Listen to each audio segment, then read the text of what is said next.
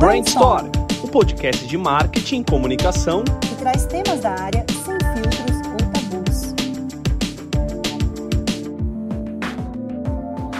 Olá pessoal, tudo bem? Estamos em mais um episódio do Brainstorm, o podcast da Makers que fala de marketing, comunicação de uma forma bem humorada, assim como vocês já sabem.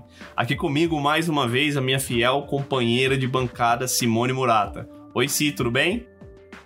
Oi, tudo bom, Diego? Prazer estar aqui de novo para falar de marketing. E hoje, como convidado, temos aqui Marcelo Trevisani, CMO da IBM. Tudo bom, Marcelo?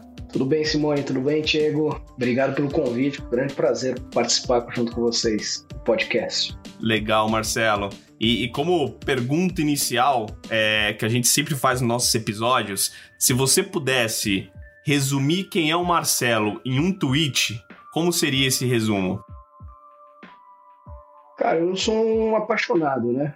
Eu sou apaixonado por marketing, pela minha família, pelos meus filhos.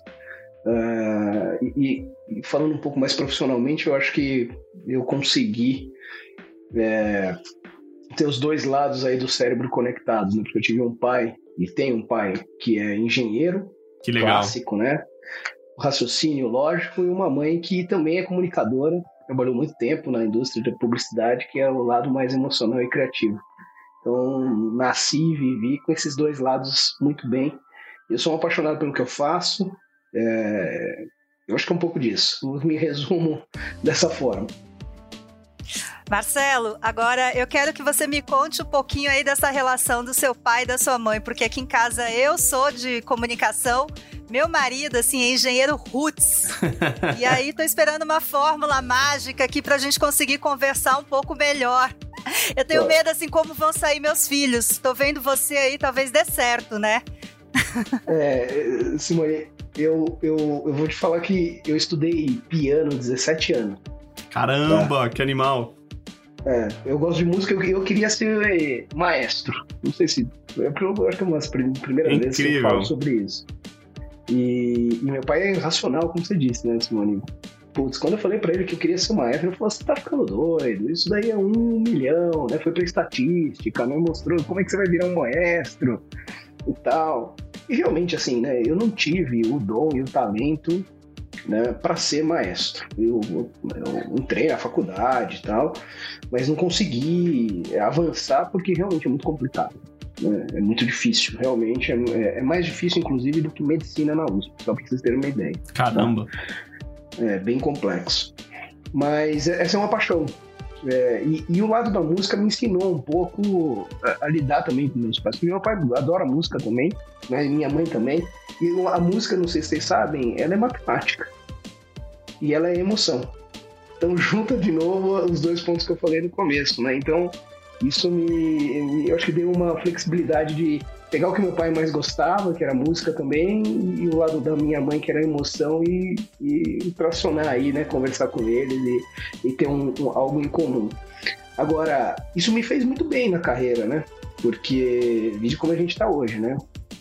Eu entrei na carreira por causa do digital, por causa da tecnologia, comecei no mundo digital, e sempre foi muito matemático, né? Por mais que a gente não tinha a tecnologia que a gente tem hoje, sempre foi muito sobre análise, o que está acontecendo, né? quais são os dados e como é que você olha os dados e melhora a criatividade, né? Melhora como que você vai se comunicar com o consumidor. E o dia a dia com, com meus pais, é, é, eu tinha que ser racional, tinha que entender do consumidor, né? Então, meu pai, como é que eu falo com meu pai e, e sou racional? E o que a gente fala nas empresas, né? Como é que você é executivo, né? Não podia perder tempo, atenção, é isso por causa disso. E a minha mãe era muito mais storytelling, né? Eu tinha que contar toda uma história, que putz, aconteceu isso na escola, e depois aconteceu isso, e ficava horas conversando com ela. Que bacana. É. E, e, e, como que você, é, putz, em algum momento ali você falou, olha, músico não vou, não vou, não vai dar. É, e, e, por que marketing? Por que você não, não, poderia correlacionar com uma outra carreira que conectasse os dois pontos, o, o racional com o emocional? Onde entra marketing nessa história? Legal. É, a minha formação é, é design. Né? Então, é, comecei pela música e aí não deu. Eu conversando com a minha mãe, minha mãe falou: Poxa, minha mãe tinha acabado de voltar de Nova York. E Nova York estava começando o berço do design lá. Né? E aqui no Brasil ainda não tinha escolas de design, tinha escolas de desenho industrial. E minha mãe trouxe um panfleto das escolas e falou: Poxa, Marcelo, você, você desenha bem, eu realmente desenhava bem, mas não é sobre desenho, design, né? Ela falou: E você tem um lado que é funcional, que é de resolver problemas. Você gosta de resolver problemas. É, eu acho que aqui tem uma carreira interessante para você, vai, vai ver. Né? E aí eu comecei a fazer cursos, uh, fiz a primeira, a primeira graduação do Brasil em design que é a turma D11, que era a primeira turma do primeiro ano de design, realmente, com currículo de design. Tive professores, professores incríveis, né? Luli Radfarer, entre outros, né? Conheci o Wolf Rings, que é um baita designer, fez marcas como Google, Uber, entre outros. Não foi meu professor, mas tive a oportunidade de visitar o escritório na época. E, e comecei assim, aí o design é função, antes da estética. Então o design me ajudou. Aí como é que pula para o marketing, né? Uh, eu comecei uh, lá no zip.net, aí me ferrou, né? Já entreguei minha, minha idade aqui totalmente. Mas eu comecei lá no zip.net e comecei como designer, né? Criando os sites e tal. Mas eu sempre fui muito curioso, né? De tentar resolver o problema. Então, poxa, design é muito sobre isso. Ah, por que eu estou resolvendo? Por que eu estou desenhando isso? É porque eu, como é que eu resolvo esse problema? E aí eu entrava nas agendas mais estratégicas, comecei a entrar nas agendas mais estratégicas, e naquela época eu me metia mesmo, né? Ia com a cara e coragem para até aprender. Era um moleque. E, e, e eu falei, putz, eu preciso ter um background de business. Né? Porque aqui só o design, como design, eu tô sem os números do, do business, né? Quais são os objetivos estratégicos, então as questões que vocês conhecem bem.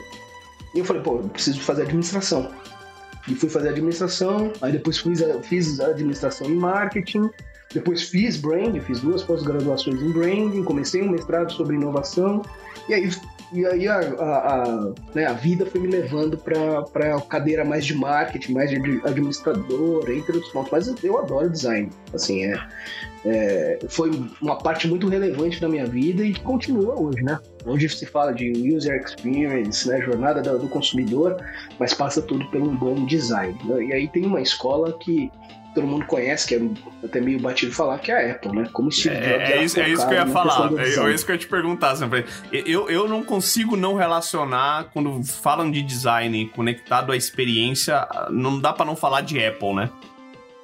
É, Apple é o ícone, né? É.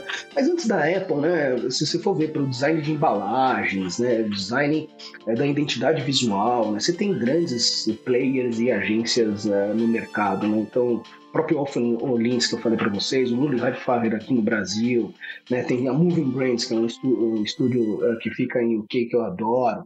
Assim, trabalhos incríveis, incríveis de, de construção realmente de marca, de design, né, de identidade, de mensagem, né, é, de atributos de marca que são super importantes. E hoje eu estou na IBM, que tem um baita trabalho também de marca, né? Uma empresa que tem mais de 110 anos e, e, e que também preza muito pelo design. Até estou usando o bonezinho aqui, né? Esse, esse logotipo aqui é, é, eu adoro, eu acho ele muito emblemático, né? Que ele reformula o logo é, atual, né, que, que, é da IBM, que são as oito barras, e traz uma visão muito mais criativa aí de como falar a IBM, né? Agora você trouxe um ponto super interessante sobre design, né? É, eu tenho a impressão, apesar de todo mundo entender a importância do design aí na parte de, de conexão com o consumidor, de user experience, ele é, é uma área um pouco negligenciada, né, pelas grandes empresas, porque são poucas empresas que você tem um head of design, né? Poucas empresas que realmente levam isso a sério. Por que, que será que isso acontece? Como, como que é isso? O, o design é, é, que as coisas vão se, às vezes tem o mesmo nome, né? Elas vão são o mesmo formato, mas os nomes, na verdade, os nomes vão mudando a mesma coisa. Isso que eu quis dizer. Então, assim, é... o design, quando eu entrei no design, começou uma onda do design estratégico. O que era o design estratégico? Um design conectado com o business para resolver problemas. Tá? Aí o design foi evoluindo, né? Tem design de produto, design de moda, design. Você, tá, o design está aí, depende da indústria. É mais maduro ou menos maduro. Tá? Mas o design foi evoluindo. Hoje se fala muito do design como metodologia né? Então surgiu, né, na IDO, Design né? Thinking. Design Thinking, Design Service, o design tá aí, né? Se não tem um head da cadeira, é, esse motivo eu não sei. Mas que as empresas estão entendendo, ou começando a entender, a importância do design para a resolução de problemas, elas estão, né? Então acho que quase, pelo menos todas as empresas que eu conheço, na maioria, já fez, por exemplo, uma metodologia, né? já rodou um design thinking, um design sprint, né? No MVP que a gente fala, o design está presente, né? E aí o design pela estética, vamos falar assim, mas de user experience, né? Pelo visual, também está presente.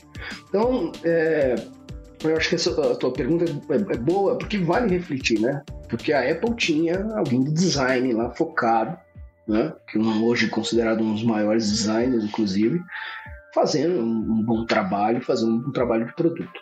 As indústrias têm um design. Né? As indústrias que cuidam de produtos físicos têm um design daquele produto. Tem que pensar no design. E se encaixa muito com o design industrial também, né? que a gente estava bem acostumado e que também foi se reformulando dentro dessa, dessa ótica, desse ambiente. Então, assim, é, seria interessante ter, por exemplo, nas indústrias onde até onde passei, ter um head de design olhando realmente é, não só o produto, mas a função do todo para entregar uma melhor experiência. E isso também é muito alavancado, não digo muito alavancado, não sei se essa é, é uma boa definição, mas as empresas nativas digitais, elas já nascem com um design, até porque é obrigatório, né? é, é parte da experiência de consumo daquele produto ou serviço ser uma nativa digital, ter um design como algo importante na concepção do negócio, mas é algo que também provoca o mercado a, repensar o papel do design, né?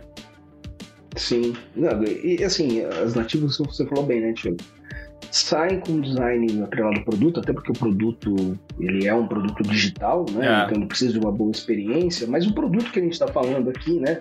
isso aqui ou qualquer outro produto, vou pegar uma vaquinha que eu tenho aqui do meu filho, tá vendo? Isso aqui tem design para ser pensado, né? Quando você aperta. Então, assim, o design está intrínseco em tudo. É, mudou de desenho industrial para design, talvez, ele continua sendo aprimorado, mas design automobilístico, design dos aviões, design da televisão, design está presente. Perfeito. Agora, o head de design depende muito da indústria, depende da maturidade dessa indústria também, de quanto aquele produto vai ser, é, sim, vai ser tão importante para a venda uh, para o mercado e para o cliente. Né? O Steve Jobs ele era obcecado por design, por isso que tinha um head de design. Existem áreas de design industrial, existem áreas de design nas empresas, sim, existem. Agora, olhando o design como grande função, conectando todo, que transcende um pouco só do produto, eu vejo pouco realmente. É, eu também tenho essa impressão, né, que toda toda indústria você tem uma pessoa, tem áreas, né, que fazem design, mas não necessariamente isso é transversal, isso é levado com uma verdade, né, e um diferencial competitivo como fez a Apple. E, e é o que você falou, né? Quando você tem o, o design como alma, isso vai além do produto, né? Começa a entrar em processos, começa a entrar em, em várias outras coisas. E é. Você hoje, Marcelo, falando em design, conta um pouquinho de como é essa experiência de design aí na, na sua realidade da IBM, né? Que é uma é. empresa de serviços, basicamente. Na, na verdade, assim, a gente cria muitos produtos, né? Uhum. Cloud, inteligência artificial, cibersegurança, uhum. né? todos os nossos produtos inteligentes, né? como foram inteligência artificial verdade, pra, verdade. Para melhorar né, a nossa uhum. vida como um todo, né? A conexão do humano com a tecnologia, que é um fato super importante para a gente, né? Como é que a gente humaniza a tecnologia. Então, o design está presente. O design mais uh, ah, para a identidade visual também da marca, a IBM é super consolidada nisso, tem um guidance, né, um brand book gigante. É, a gente, inclusive, né, tem trabalhado muito para continuar posicionando a marca como uma das maiores do mundo e mais valiosas do mundo na questão de branding.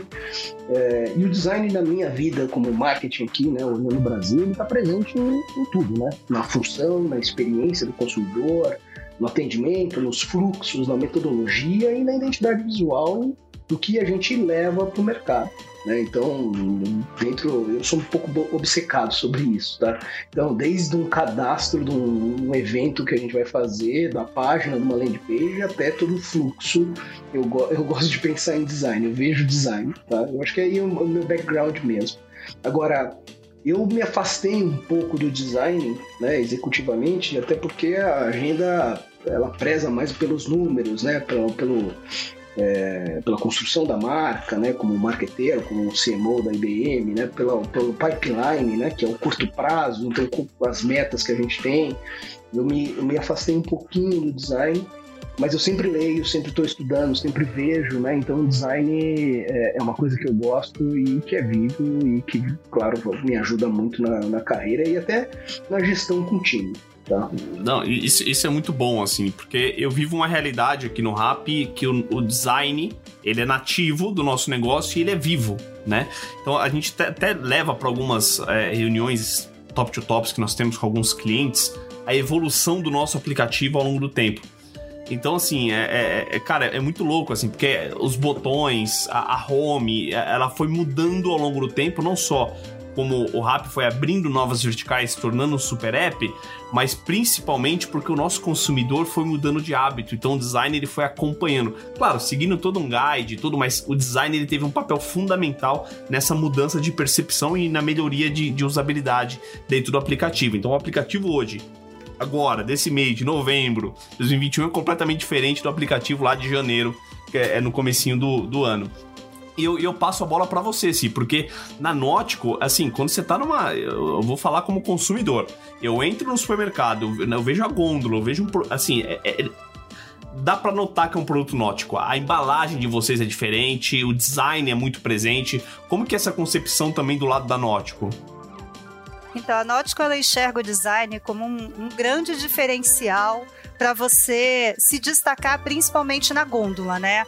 Quando você entra hoje no mercado de plant-based, a lógica foi: todos os produtos plant-based são muito parecidos, né? Você tem aquela estética que lembra, todo mundo tenta puxar um pouquinho do natural, a folhinha, é o verdinho e etc. E a provocação da Nótica, a gente tem uma rede global de design é, e a gente tem designer em todos os países, então tem muito, tem um time bem grande. Então a provocação foi, cara, não é porque é plant-based que a gente tem que necessariamente usar os códigos de plant-based. A gente pode usar uma provocação de um produto que seja muito mais lifestyle do que dentro da categoria para poder usar ele como diferencial. E o design, engraçado, que na Nautical ele nasceu no próprio nome, né? Not coal. o not coal, o not e o, é, e o coal, not milk. Isso foi um pensamento de design do nosso CEO é, lá atrás. Tanto que a estética inteira, não só das embalagens, como toda da comunicação, é muito icônica da, da marca, né? E isso você é o que você falou, é isso que a gente quer. Você bater o olho, entender que aquilo ali é a marca, a identificação imediata sobre aquilo. Não, é, é muito louco, assim, é. que eu olho. É, hoje eu só correlaciono o Nótico com tudo. Se eu vejo um X, eu já imagino que é alguma coisa de vocês, assim. É muito louco, assim, é na percepção do consumidor sobre design, né? É, e, e, Marcelo, buscando um pouquinho, puxando um pouquinho a bola, assim, para para você sobre é, um, um, avançando um pouco nesse tema design, mas já conectando um pouco de dados. Hoje não é, é, é impossível falar de design, é impossível falar de, enfim, de, de, de, criação de marca sem correlacionar com tecnologia e dados, né? A cadeira do CMO, ela, ela tá bem mais conectada ao negócio, conectada à informação do que era antes na publicidade ou até nas concepções de designs que a gente via há 5, 10 anos atrás, não?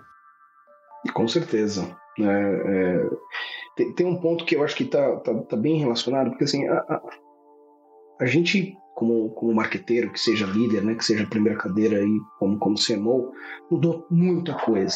Né? Antes a gente tinha alguns meios, a gente fazia uma publicidade, claro que entendia o consumidor, né, o que ele queria, mas era muito sobre empurrar os nossos produtos para aquela audiência e tinha quatro, cinco, seis meios que eram importantes. Né? A tecnologia impulsionou muito isso, então veio N outros meios, né, e outras formas de interação e relacionamento com, com o cliente. E aí, com o que a gente estava falando, né, design ele é muito mais função e filosofia e ajuda nesses fluxos e função de como entregar essas questões. E a tecnologia, e aí como o meio virou um meio digital, permitiu você ter o real time, permitiu você entender onde são os pontos de fricção que você tem com o teu cliente, permitiu entender o que o teu cliente está fazendo agora, nesse momento, no teu site, no teu app, o que, que ele gosta, o que, que não funciona, o que, que não é, funciona, né? Então, aí vem os dados, né? Porque hoje eu consigo realmente saber o ano a ano quem é aquela pessoa, quais são os hábitos, o que, que ela gosta de consumir, né, que momento que ele está da jornada, né, o que, que funciona nessa experiência ou não, depois da venda também, né, muito se fala até a venda, né, mas eu gosto de pensar muito mais depois da venda, a questão da retenção, do lifetime value, né, então e a tecnologia permitiu essas questões, então você precisa sim saber de dados, né? Mas não é só sobre dado. O dado, assim, todas as empresas têm um monte de dados, um monte de dados, um monte de informação. É aquela velha máxima, né? Informação, depois você tem que virar para conhecimento e, e não é só conhecimento. Você precisa ativar esse conhecimento, na minha visão, com os dados. É, tem muito pouca empresa ainda ativando da melhor forma esses dados, né? fazendo a melhor segmentação, os melhores clusters, né? usando a inteligência artificial para que isso seja personalizado em escala, fazendo com que as empresas sejam mais automatizadas, inclusive no atendimento do consumidor, nos fluxos de, de trabalho.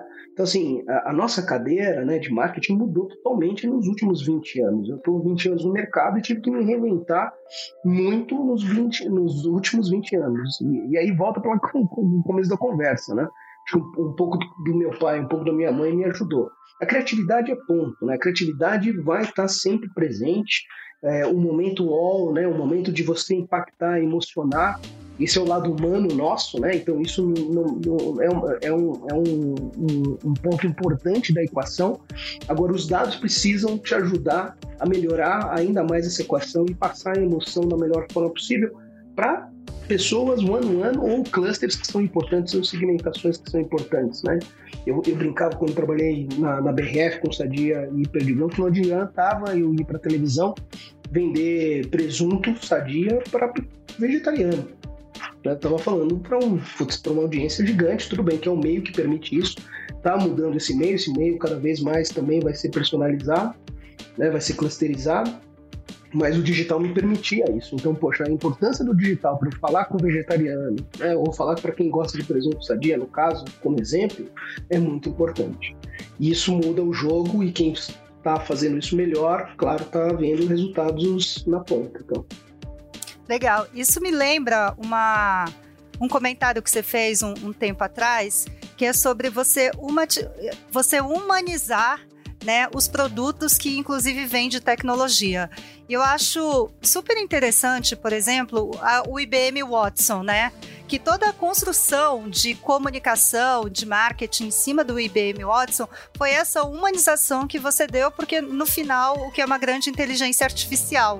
Conta um pouquinho para a gente sobre isso. Como que nasce esse processo de eu tenho aqui os dados, eu tenho uma inteligência artificial e eu preciso explicar isso de uma forma mais didática e chegar isso de uma forma mais humanizada aí para o meu usuário é, é, é, colocar a tecnologia em prática. Né? A intenção, como a gente foi para o mercado, foi justamente mostrar isso. Né? Então, o IBM Watson jogando xadrez com os melhores jogadores de xadrez do mundo, né? com os melhores médicos do mundo, né? trazendo, trazendo essa informação, porque ninguém sabia o que era inteligência artificial.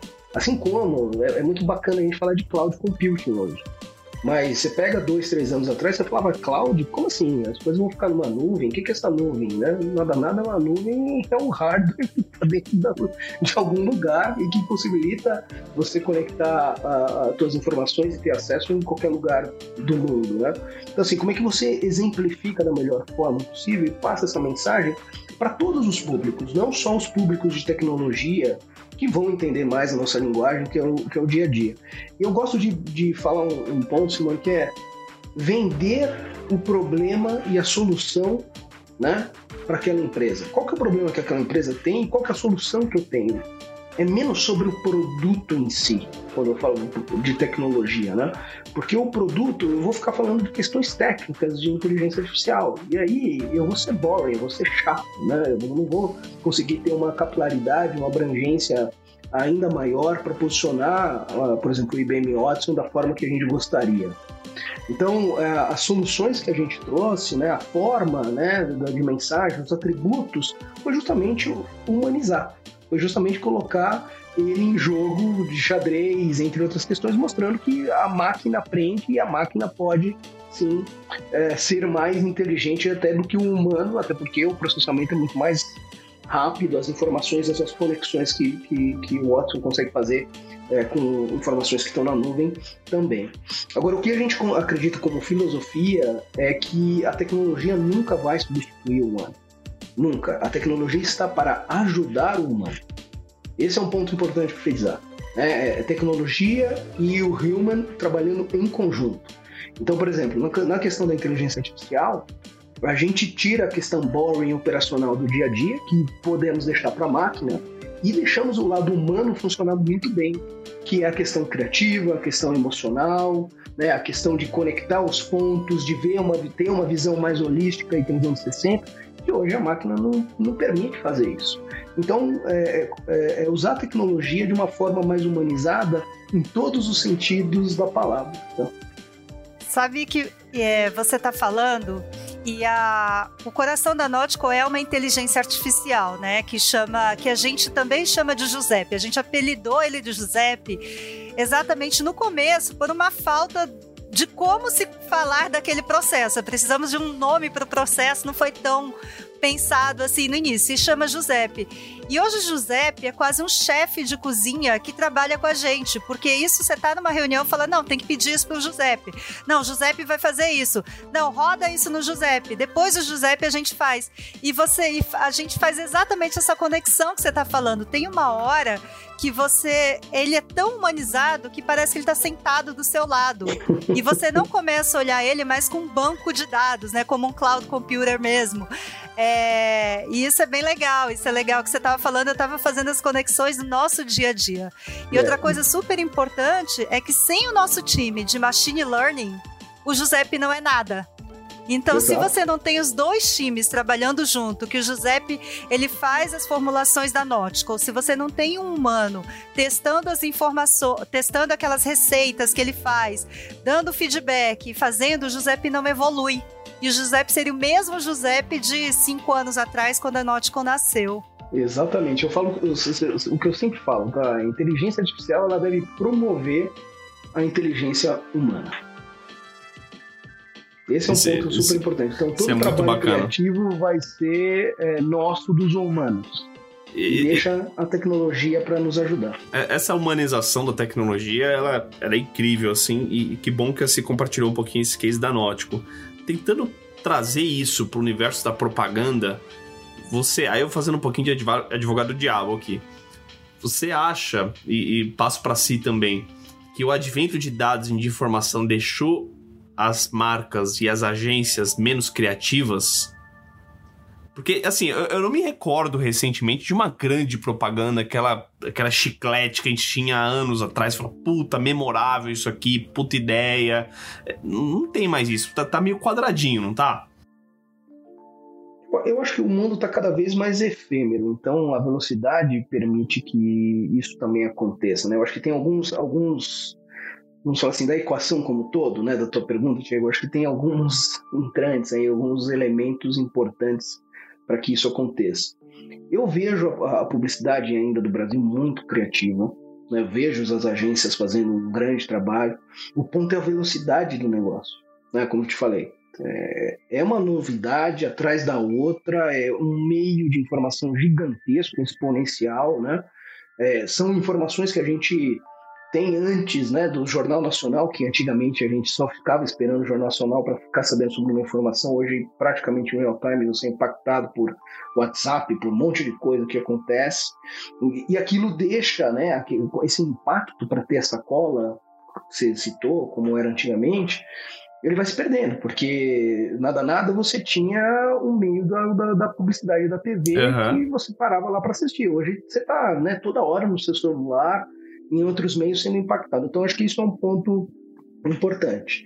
Agora, eu vejo ainda as agências de publicidade muito pouco conectadas com a questão cria, é, com, com, quero dizer, com a questão dos dados para a criatividade. Posso estar errado, mas eu acho que eles poderiam usar ainda muito mais dados e informações para serem mais criativos, né? Mais criativos ainda. Entendi. Tá? É, e, até personalizando mais a, a, a, a, publicidade como todo. Porque a publicidade como todo, quando a gente conversa, ah, você vai colocar um vídeo no YouTube, você vai colocar um vídeo, ah, sei lá, qualquer meio, na televisão também. Uh, será que não, não, é possível criar um storytelling daquela, daquela história, daquela publicidade? Né? Não é só sobre vender hoje, mas sim sobre ser útil, né? sobre criar uma narrativa maior. Então, claro que a frequência dentro do target é importante, né? mas você pode clusterizar isso digitalmente. Aí os dados vão ajudar a você ser talvez mais criativo e pescar informações que acontecem no dia a dia. Quando você vai para a rede social, isso acontece, né? Quantos memes acontecem, né? Quantas é, perguntas e respostas, interações, por exemplo, no Twitter, de várias marcas fazendo sobre o que, que o público está falando em real time, e tem muita criatividade nesse sentido, porque é criado em cima do que o consumidor está falando e você precisa dar respostas criativas em cima daquele todo, daquele contexto, daquela narrativa que está sendo discutido ou debatido. Né? Então, assim, é, eu só acho que poderia ser melhor utilizado os dados, a informação. Criatividade e dados não. pode ser. Com... Então, assim, criatividade Desculpa. e dados não são coisas antagônicas, né? Não, não. acho que de jeito nenhum. É, eu tenho uma opinião muito parecida com o Marcelo. Eu acho que hoje a gente está aí num cenário de excesso de informação, né? Excesso de telas, excesso de é, excesso de, de, de mensagens que te impactam, né? Então é muito mais difícil você ter uma propaganda que seja muito icônica, porque você assistiu isso aquele dia, no dia seguinte tem outra, tem outra, tem outra, e isso fica com que fica com que as marcas tenham uma necessidade muito grande em também diluir né, a criatividade em diversas peças diferentes. Antes você tinha uma peça de TV que você olhava aquilo com uma frequência de 12, 13, várias vezes, e aquilo ali era o ícone da sua comunicação. Hoje a sua criatividade você tem que ter, cara, a peça de TV, você tem que ter o conteúdo para suas redes sociais, tem que, tem que ser a sua peça do digital, você tem que levar isso para o seu site, para o seu app. Tem uma série de coisas que isso vai se desdobrando. Então eu vejo a criatividade aplicada de uma outra forma, né? Até uma forma mais inteligente, mais voltada do, no, no negócio. E sobre as agências de propaganda, eu sinto exatamente isso. Eu acho que a dificuldade delas entrarem um pouco nessa, nesse mercado de dados é não ter um pouco dessa visão da criatividade aplicada no negócio como um todo, né? Eles ainda são muito focados em construir uma peça de comunicação, uma, uma peça hero, né? E essa questão de ser uma peça hero não é mais o que faz todo é, todo o seu plano, né? Seu plano hoje é muito maior, o seu plano é integrado, o seu plano nem sempre tem uma peça de, é, de comunicação. Às vezes o nome do seu produto é, faz parte do seu plano, né? O packing que a gente falou é um grande uau para o seu plano. É, e vejo isso acontecendo. E vejo também um, um pouco das agências é, perdidas nesse processo. Eu acabei de fazer um bidding grande aqui na Nótico, falei com as maiores agências e tem muitas agências que apresentam para gente um portfólio de softwares, né? De dados, que é um pouco disso. Ah, eu tenho isso, eu tenho aquilo, eu tenho não sei o quê, papapá, papapá, papapá, numa necessidade de, de mostrar que elas estão conectadas a dados. Só que quando você avança um pouco, não necessariamente eles usam esse dado ao pró a, a, a prol do seu projeto, né? É mais como se tivesse, nossa, falaram que eu tinha que ter dados, falaram que eu tinha que ter dados, eu comprei um monte de software, não necessariamente eu sei como usar tudo isso. Então eu sinto que é um processo e mas que isso vai também chegar nas agências de uma forma muito real, né? É, dos business, como o Marcelo falou, a cadeira de marqueteiro se transformou, a cadeira da agência está em transformação. Eu acho que daqui a algum tempo eu sou uma das pessoas que não acredito em final da agência, as, as agências morreram, mas eu acredito que estamos encarando uma evolução dessas agências e daqui a alguns anos isso vai estar tá bem azeitado. É, e, e, eu acho que tem um ponto também, por causa do business, né, por causa do dia a dia, por causa das metas, né, muito de pensar em curto prazo, né? Então acaba sendo muito mais sobre a venda do produto, do serviço, e as marcas estão perdendo aquele brilho que tinha de construir algo mais de mais perene, longo né? prazo, de, de valor, sabe? Então é, é, são poucos que estão fazendo isso realmente, né? Olhando o longo prazo, porque o dia a dia ele acaba matando, né? É aquela coisa, né? O, o dia a dia mata, né? Executa o executivo. Porque, na verdade, o quarter mata você. Você tem aquela meta, você tem que trazer o resultado, você tem aquela pressão para aquilo.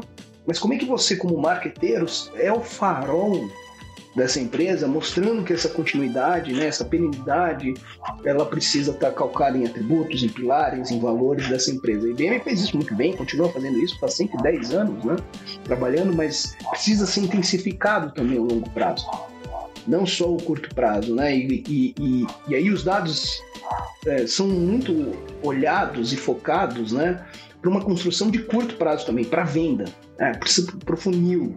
Poxa, será que não dá para fazer algo melhor do que isso? De pensar também em longo prazo, entender mais os hábitos e as grandes tendências para criar algo de valor né, e, e, e que seja perene na construção também de uma marca, eu acho que tem, tem uma possibilidade grande, eu acho que as agências, e nós também, né? Não são só as agências, né? Mas todos os parceiros que constroem essa marca, que trabalham com o marketing, precisa pensar nisso e provocar realmente o mercado para que isso aconteça. Eu, eu, me. Essas duas coisas que vocês falaram, né? A Cia explicou bem o, o, momento que ela está passando na Note, que você também sobre, sobre essa questão da criatividade eu, eu correlaciono com pessoas, assim. Eu, eu me recordo, há cerca de 10 anos atrás, eu tive, eu tive um, um café de mentoria com o Nizam Guanais.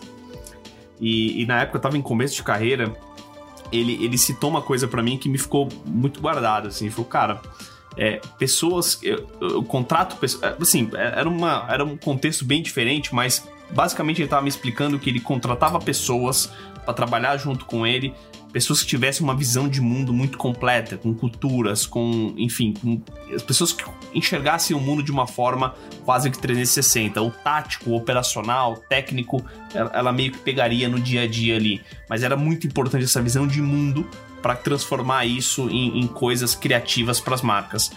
No mundo atual, quando a gente está falando aqui de criatividade, a ineficiência ou deficiência, ou enfim, transformação que as agências vão passar, que as marcas precisam passar, quando vocês estão contratando pessoas, qual é a skill principal hoje? Há 10 anos atrás o Nizam falava isso para as agências, para um time de marketing hoje. Aí na Nauticus, aí na IBM, Marcelo, quais skills estão olhando para uma pessoa hoje? Olha, eu, esse é um ponto fundamental que você falou, né, Tiago? Soft skills uh, são uh, é o principal ponto. O que eu vejo muito é inteligência emocional, Inteligência emocional. Ficou, acho que todo mundo ficou muito abalado com tudo que aconteceu nesses últimos dois anos. Não pode dizer que você não ficou abalado, é impossível. É, verdade. Você viu muita coisa acontecer. É, modelo mudou radicalmente, né? Hoje eu estou aqui na minha casa trabalhando e, e a gente está voltando no modelo híbrido, mas não é sobre isso, né?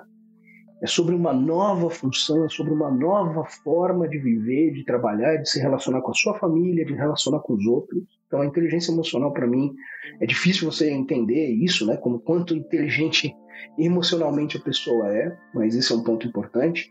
E o que eu olho é resolução de problemas. Tá? Eu sempre, eu sempre eu aprendi uma, uma frase muito boa com um grande diretor que eu tive, que ele falava o seguinte, e é, um, é uma frase, um provérbio muito bom também, que fala o seguinte, é, eu não quero o queijo, eu não quero a faca, eu quero a fome. Eu acho que resume um pouco o que o Nizam quis dizer. Eu quero a fome de fazer o negócio acontecer. O operacional, o dia a dia, a resolução, né? Isso você vai aprender. Agora, a gente tem tempo, sinceramente, de ler livros, de viajar e ter cultura, né? De ter uma visão mais ampla do mundo quando está com essa questão de velocidade que a gente já citou, que o mundo muda cada vez mais rápido e que hoje essa informação amanhã é outra. Como é que você consegue fazer com que a tua marca seja uh, efêmera no momento certo e perene no momento certo também. Isso é, é, é, assim, é muito complexo. Porque às vezes você precisa fazer um tweet para entrar numa conversa que está todo mundo falando, mas no todo, quanto aquele negócio constrói marca e, te traz um resultado de pilares e atributos que você precisa. Então, assim, inteligência emocional e resolução de problemas, né? E a fome é, é o principal para mim, tá? Não, para mim também, Marcelo. E tem um ponto que eu olho muito, é, principalmente na, como marketing, né? Mas na Aeronáutico também, que é fome, você está falando fome, né? Fome de construir o futuro. Porque, bem ou mal, nós aqui em marketing, né? A gente constrói o futuro né? O que que seria, é, o que seria da gente sem o rap na pandemia, né? Alguém construiu o rap, o rap fez o futuro pra é. gente. O que seria da gente sem toda a tecnologia da IBM? Então, acho que a gente tem uma responsabilidade também de marketing de fazer um futuro melhor, de você olhar para frente, você imaginar qual o futuro que você quer dentro daquele seu escopo, né? Hoje na Nótico é sobre uma alimentação à base de planta com menos impacto social, uma indústria de alimentos muito melhor para o planeta, né, e para nós mesmos. Então, essa habilidade de você olhar para frente, você falar esse é o futuro que eu quero estar vivendo daqui a 10 anos. Eu também levo isso muito em consideração, né? Acho que esse é um papo bacana, até para vocês dois que trabalham mais com, com tecnologia no dia a dia, né? É, sobre essa construção do futuro. Como que isso entra nesse, nessa loucura do dia a dia, né? Do, do fechar o quarter, de metas, etc. Falou, ainda tenho que fazer o amanhã. Olha, é, que, que, vai lá. Não, não, não. Eu, eu, ia, eu ia responder que, que tem um ponto importante que vocês falaram. Uhum que eu correlaciono ele com um propósito. É, é, a, a, as marcas, por, por vezes, elas possuem um propósito muito claro, elas possuem um propósito muito, muito válido, muito, cara, muito bacana de construção do futuro. Mas muitas vezes eu enxergo que isso não tá. Isso não é aterrizado no dia a dia. E uhum. as pessoas se esquecem por essa pressa do PNL desse propósito. Então, assim, eu preciso fechar o número do mês, eu, eu, eu me, des, me descolo do propósito, eu me descolo da construção que eu tenho um mês para entregar. E esse é um pouco do desafio. Quando eu trago isso para a equipe, né, e a, a montagem, eu acho que inteligência emocional, a fome, todos os pontos que vocês falaram para mim são steps número um, assim, de contratação de pessoas.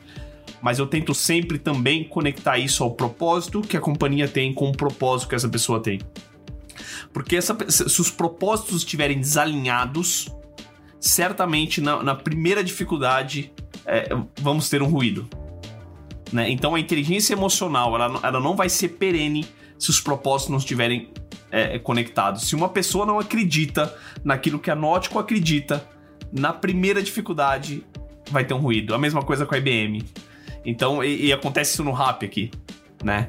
É, é, esse, esse para mim é um, é, um, é um, talvez algo novo dessa nova geração, desse século XXI, dessas, é, o momento que nós estamos vivendo, é, é, que, que, que acaba sendo uma skill importante. Eu não sei se é uma skill, mas uma, algo relevante na contratação de pessoas e na montagem de, de uma equipe que você quer montar a médio e longo prazo.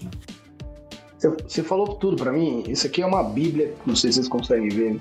É a bíblia que eu leio todos Sim. os dias. Propósito, valores e práticas. Valores e práticas.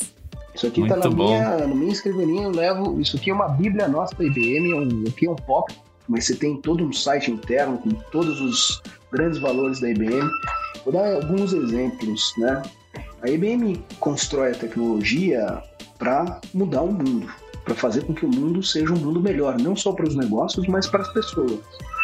Então, a nossa inteligência artificial, ela está aplicada, por exemplo, para entender quanto de lixo plástico tem no oceano. Quais são as regiões e como é que a gente consegue coletar esses lixos né, que nós é, produzimos e qual é a cadeia de todo para que a gente não coma partículas minúsculas de plástico quando você, por exemplo, come um peixe. Né?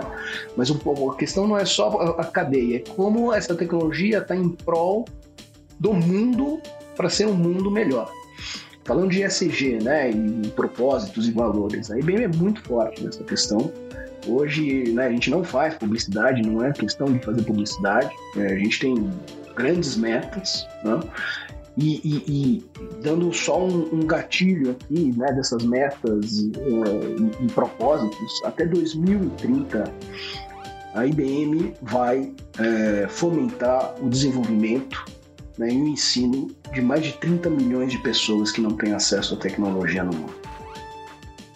Estou falando de oito anos daqui para frente, ter 30 milhões de pessoas é habilitadas a voltar para a tecnologia e desenvolvimento.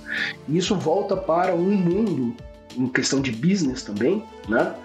É, mais de 12 é, bilhões de dólares para a economia. Então, se você consegue, né, se a gente conseguir como meta, como empresa, né, e não é um, um espasmo aqui, é realmente um investimento muito consistente, fazer com que 30 milhões de pessoas estejam habilitadas em mais de 30 países, mais de 170 parceiros nos ajudando a fazer isso, isso volta para a economia, melhora o mundo, as pessoas também vão ter mais emprego, vão poder é, é, fazer mais coisas com isso, inovar, já está mais do que provado, né? Que tecnologia, quando você tem internet, digital no país, o país cresce em escala, aumenta o PIB, aumenta a, a renda per capita. Então, assim, é, é, o propósito é o foco que impulsiona e faz com que as marcas uh, não, sejam, não sejam mais efêmeras, né, mas sim perenes e fazendo grandes mudanças para todos, para a sociedade, para o business e, né, e para o mundo. O IBM vive para isso. Tem um, um, instituto nosso, que é o Instituto de Research, que faz 500 mil bilhões de pesquisas, olhando 5 anos para frente, 10 anos para frente, e tentando implementar isso hoje para a gente ter um mundo melhor também. Boa. Estamos, estamos chegando no final do nosso podcast. É, Pô, passou rápido, passou rápido, então... passou rápido. e, e, e, e, eu quero fazer uma pergunta final aqui para você, Marcelo, e também passo a bola aqui para si. É, é, tem um momento do nosso podcast que nós perguntamos para os nossos convidados qual foi o mico de carreira que ele passou, assim, algo engraçado que você possa compartilhar e passar como mensagem final aqui para o nosso podcast mico de carreira, assim, é, falha de projetos ou, ou mico? Algo mesmo? engraçado, algo engraçado. Um café que você deixou cair. Na, Cara, eu tenho, deixa eu contar ah, um. Eu tem? tenho um, inclusive com o Watson. Com o Watson? Eu, é, deixa eu contar o mico de carreira. Eu saí da Coca-Cola, sei lá, 4, 5 anos atrás. E, cara, Coca-Cola, por mais que seja digital, é um marketing digital, mas não é sobre tecnologia, né? E aí eu fui ser mentora da startup Farm, aqui na, no Google Campus. Aí um dia eles me ligaram e falaram: Simone, a gente vai ter um, uma turma aqui de inteligência artificial. Você não quer mentorar Go to Marketing? Eu falei: pô, mas eu não entendo nada de inteligência artificial. É, por que que, por que que não, não, a gente quer, na verdade, que, as, que é, é, alguém que ensine essas empresas a monetizar o produto, a você fazer exatamente humanizar, a entender como eles podem ir para o mercado. Você não precisa entender de, de inteligência artificial. Eu falei, ah, beleza, tá bom, então. Aí eu fiquei, aceitei, mas eu fiquei meio insegura, né? Uhum. Como é que eu vou mentorar empresas que eu não tinha nem ideia do que que era? Aí veio o convite, eu não li o convite direito. E à noite eu tenho uma prima que trabalha com tecnologia. E eu encontrei com ela. Eu falei, Lia, eu vou fazer uma mentoria sobre empresas de inteligência artificial. Me explica um pouco o que, que é isso, só para isso, gente, cinco anos atrás, né? só para não cair de paraquedas lá, ah, que que é isso? Ela falou, ela virou para mim e falou assim: "Ah, Simone, estuda sobre o IBM Watson, porque cara, os caras são assim foda, são os melhores que tem hoje. Entende? Se você entender o Watson, você entende inteligência artificial". Falei: "Beleza".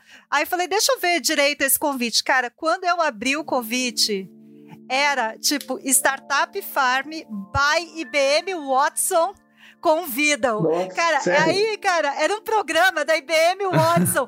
Na hora, me deu um desespero. Falei, cara, eu morri agora. Como é que eu vou entrar no, assim, na empresa, mentorando empresas que estão com o IBM Watson, que eu acabei de ouvir, que é o ícone da inteligência artificial, nem, sem eu saber conhecia. o que é inteligência artificial. E como foi, cara, Fiquei, fiquei curioso. Cês... Cara, eu posso falar que foi muito legal, porque foi exatamente isso. Cara, eu li o site da IBM, você não tem noção. Eu passei três dias estudando tudo que era sobre o Watson. Então eu cheguei lá um pouco mais preparada. Mas o que eu vi e que foi muito bom é que quando você está falando de uma startup muito no comecinho, né? É, as pessoas sabem, elas têm um produto muito bom, elas têm uma ideia de produto, uma ideia até só da tecnologia, e elas não sabem como vender isso, ou como você produtizar toda essa, essa ideia que ela tem. Então, todo o trabalho que eu fiz, e foi maravilhoso, foi nessa parte de produtização. Tá, você tem aí um software, por exemplo, que lê todos os. que você consegue ler todos os preços de todos os mercados e você consegue dar uma previsibilidade de, do preço de tal produto vai subindo descendo. Mas como que você vende isso, né? Como que, qual que é o, o consumer need que está atrás da pessoa que vai comprar isso. Você tem que entender quais são as necessidades que estão para trás, qual é o público que você vai atingir, para depois você entender como você transformar isso em produto. Então, essa discussão para cinco ou seis negócios foi super rica e foi muito, muito legal. Que legal. Tinha uma fintech também, tinha uma série de coisas. Mas esse foi o mico, foi o mico que eu cheguei lá, assim, cara, tremendo, tremendo. Dá mentoria pros Aí, experts. Cara, sabe, o meu medo o meu medo era, tipo assim, encontrar um. Como se fosse Marcelo lá e falar: ah, tudo bom, sei lá, Vou isso aqui o CMO da IBM, cara. eu ia morrer. Não. Mas, e o mundo passa muito rápido. Quando você vê hoje, cinco anos depois, o coração da empresa que eu tô trabalhando e meu dia a dia é sobre inteligência artificial, né? É sobre é. o Giuseppe. É muito, muito louco bom, isso. Muito bom, muito bom. Galera, Cara, chegamos. Eu, eu, assim, desculpa, desculpa, Marcelo, pode o falar. O mico do Marcelo, não, Ah, é verdade, não, não, vamos encerrar sem o mico do Marcelo. Vamos o mico do Marcelo. Eu, eu, eu, tenho vários micos, assim, não, não me vem à tona um, mas o que eu normalmente faço, eu sou péssimo de nome, gente. Sou péssimo. Eu, eu, eu, presto atenção nos nomes das pessoas assim 500 mil vezes e fico na minha cabeça guardando. Aquela pessoa chama Diego, Diego, Diego, Diego, Diego. Eu vou falar com a pessoa, chamo, sei lá, o Diego de Tiago. Eu falo, meu Deus, eu, eu, fico. E teve uma vez que eu fui, é, é, fui receber um, um, gringo e tal, e, e o gringo veio o assessor dele, eu pensei que era o, o gringo, né, que tinha que fazer a palestra e tal. Bom, e eu chamava o assessor pelo nome. Pelo nome do... Gringo. Não vou falar os nomes, é. E aí o assessor também, pro mico, né, para aquela coisa, não quis dizer que ele não era. Aí, poxa, chegou na hora da palestra e chegou o gringo que tinha que fazer. Imagina a minha situação de ter que olhar para o assessor toda hora falando que ele era aquele gringo e quando tive que chamar no palco gringo, não era o assessor, entendeu? E assim, eu não sabia onde colocava né, a cabeça. Eu falei, meu, então, assim, eu sou péssimo no nome, já chamei né, Jesus de Genésio várias vezes. e, e, e, e, é uma falha minha, assim. Eu, eu tento não, prestar eu, muita atenção eu, no nome sou, das pessoas, mas não consigo guardar. Eu sou péssimo com nomes e, ultimamente, aqui no Rap, eu tenho tomado muito cuidado com outro ponto, assim. A gente, eu converso com muitas marcas de CPDs que, que tem um guarda-chuva de várias marcas embaixo eu tenho, eu tenho que, assim, me controlar muito para não falar de uma marca da concorrente que eu não. que eu me engano que é daquela marca, sabe? Aquela coisa meio, meio Sadi Seara, sabe? Essas coisas assim. você fala, caracas, eu tenho que tomar cuidado com isso. Gente, chegamos no final do nosso episódio de hoje. Marcelo, obrigado pela sua presença, um bate-papo incrível. Falamos de criatividade, falamos de design, falamos de, enfim, propósito, passamos por coisas bem legais aqui. Espero que quem esteja assistindo e ouvindo esse podcast é, goste desse conteúdo e, mais uma vez, se obrigado pela sua presença também. Foi um prazer. Obrigada, Diego. Obrigada, Marcelo. Na pro... Estamos aí, né? No próximo, Até o episódio, próximo episódio do podcast. Marcelo, uma mensagem final.